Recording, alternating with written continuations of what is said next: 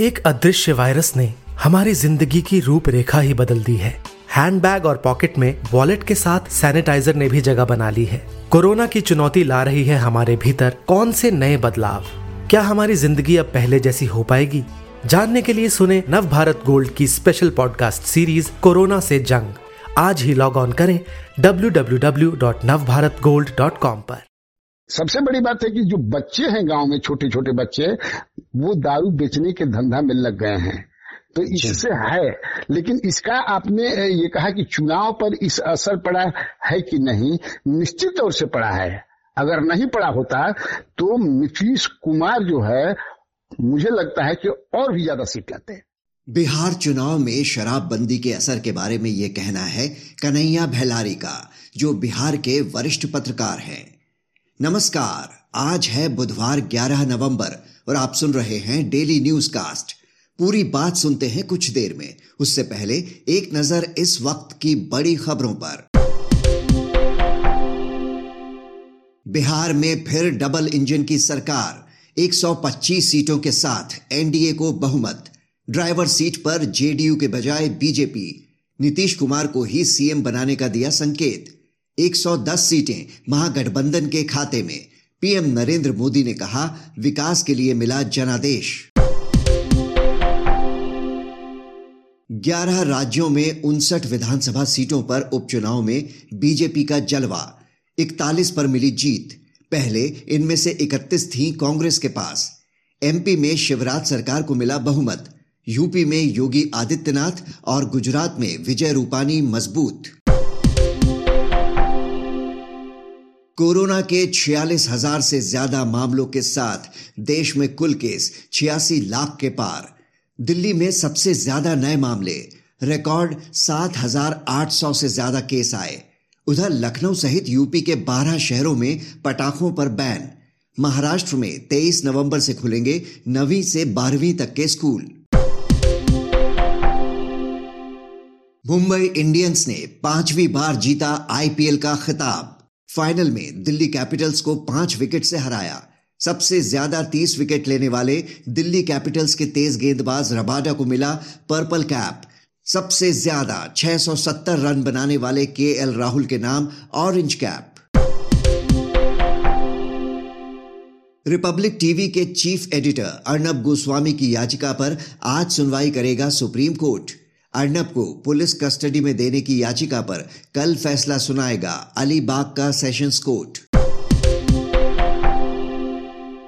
अब खबरें काम की। राष्ट्रीय राजधानी में वायु प्रदूषण के कारण एयर इमरजेंसी के हालात, दिल्ली में ट्रकों के आने और निर्माण गतिविधियों पर लगी रोक। रिटायर्ड बैंकर्स के लिए लागू हो सकता है वन रैंक वन पेंशन का प्लान। वित्त मंत्री निर्मला सीतारमण ने दिया संकेत। वेज एग्रीमेंट पर आज हो सकते हैं दस्तखत। आज का सबसे बड़ा न्यूज़ पॉइंट है, बिहार में शराबबंदी की रणनीति का चुनावी असर। पूरी तस्वीर समझने के लिए हम बात करते हैं कन्हैया भेलारी से, जो बिहार के वरिष्ठ पत्रकार हैं। बिहार में जब सीएम नीतीश कुमार ने शराबबंदी लागू की थी तो उन्हें बड़ी संख्या में महिलाओं का साथ मिला इस मुद्दे पर। इन चुनाव में भी जेडीयू ने इसे प्रमुख मुद्दों में से एक बनाया, लेकिन उसका कुछ असर हुआ भी या नहीं, ये तो गहन विश्लेषण के बाद पता चलेगा। लेकिन चुनाव आयोग के आंकड़े बताते हैं कि इन विधानसभा चुनाव में लगभग 25 करोड़ रुपए मूल्य की अवैध शराब जब्त की गई। ये मात्रा 2019 के आम चुनाव और 2015 के विधानसभा चुनाव के दौरान जब्त शराब से ज़्यादा है। कन्हैया बेलारी जी, राज्य में शराबबंदी की पॉलिसी की क्या दुर्गति हुई, उसकी गवाही ये आंकड़े साफ़ दे रहे हैं।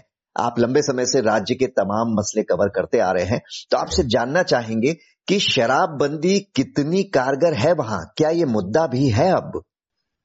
बिल्कुल ये मुद्दा रहा और शराब बंदी जो है अगर आ, मेरे मेरा जो उस पर मैं जो देखा हूँ जो समझा हूँ उसके हिसाब से यह फेलोर है।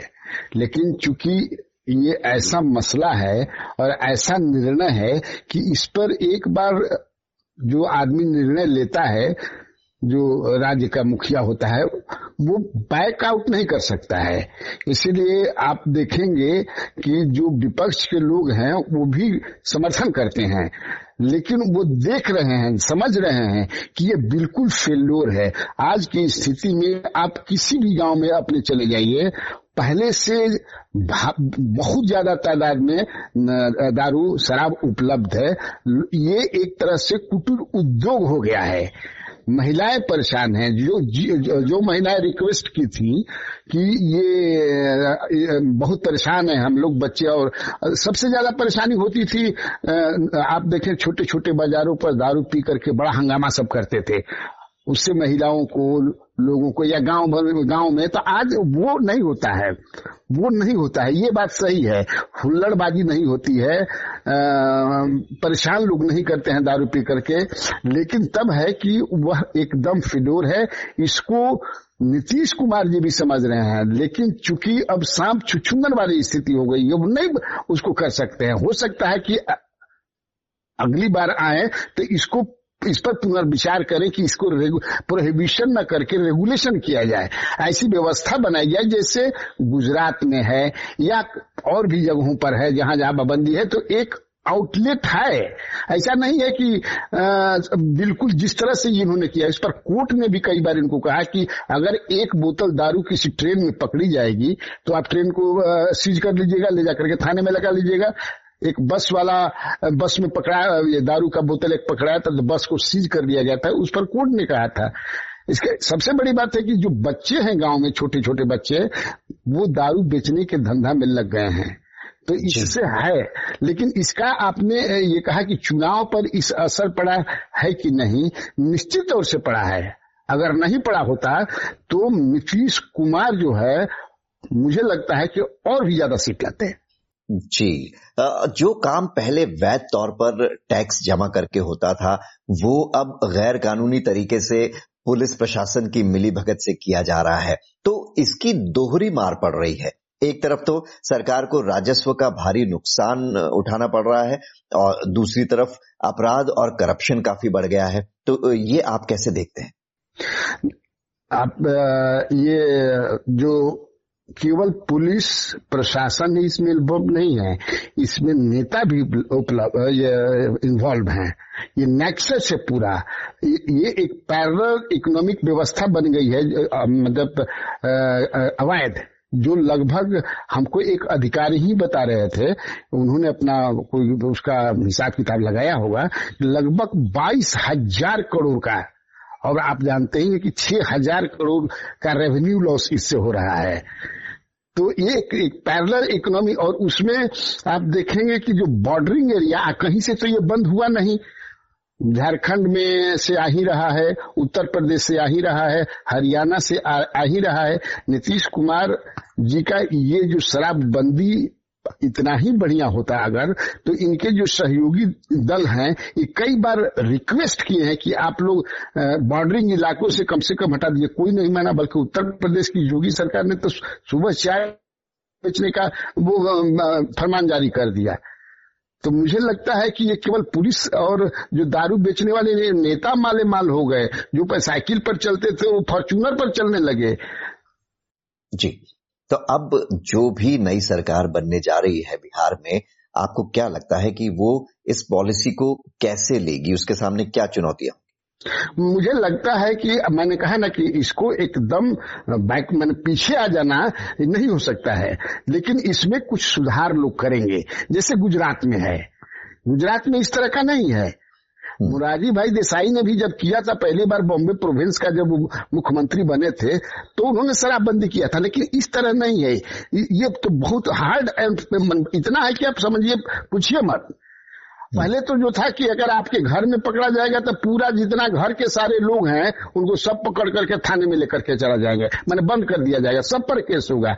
गाँव में अगर पकड़ा जाएगा तो पूरे गाँव पर फाइन लगेगा। हालाँकि उसमें समय समय पर उन्होंने कुछ नियम में बदलाव किया है, लेकिन अभी भी बहुत ही कठोर नियम है। मुझे अपना लगता है, देखिए, अगर, अभी तो लग रहा है कि किसकी सरकार बनेगी, हालाँकि धीरे धीरे अब लग रहा है कि एनडीए की ही सरकार बनेगी तो इस पर लगता है कि पुनर्विचार लोग करेंगे और कुछ ऐसी व्यवस्था अपनाएँगे कि जो मान लीजिए कि पीने वाले हैं हम्म। दवाई के मैंने भाई समाज है पीते ही है लोग। लुकड़ मैंने क्या कहते नशेड़ी ना हो गंजेड़ी ना हो भंगेड़ी ना हो उस तरह से ना हो लेकिन मुझे लगता है व्यवस्था करें और आरजेडी की लेड सरकार बनती है तो कांग्रेस तो कहीं ही चुकी है ऑन द रिकॉर्ड कि हम इस पर पुनर्विचार करेंगे। जी। कन्हैया बेलारी जी हमसे बात करने के लिए आपका शुक्रिया। इस चर्चा के बाद जानिए शेयर बाज़ार का हाल। बढ़त के साथ खुले एशियाई बाज़ार, इससे पहले मिले जुले रुख के साथ बंद हुए थे अमेरिकी मार्केट। गोल्ड में स्थिरता के आसार। अब एक नज़र इतिहास में आज के दिन पर। देश के पहले शिक्षा मंत्री मौलाना अबुल कलाम आज़ाद का 1888 में सऊदी अरब में जन्म। 1888 में क्रांतिकारी और राजनीतिज्ञ जे बी कृपलानी का जन्म। 2004 में फिलिस्तीनी नेता यासिर अराफात का 75 साल की उम्र में निधन। बात करते हैं मौसम की। दिल्ली एनसीआर में वायु प्रदूषण के गंभीर श्रेणी में बने रहने की आशंका। मुंबई में मॉडरेट लेवल के आसार। वहीं आंध्र प्रदेश और तमिलनाडु में कुछ जगहों पर हो सकती है बारिश। अब बारी सुविचार की। नोबेल पुरस्कार से सम्मानित लेखक जेस्लोव मिलोश ने कहा था, जहाँ लोग साजिशन चुप्पी साधे रहते हैं, वहाँ सच्चाई का एक लफ्ज भी बड़ा धमाका कर देता है। तो ये था आज का डेली न्यूज़ कास्ट जिसे आप सुन रहे थे अपने साथी अक्षय शुक्ला के साथ। बने रहिए नवभारत गोल्ड पर। धन्यवाद।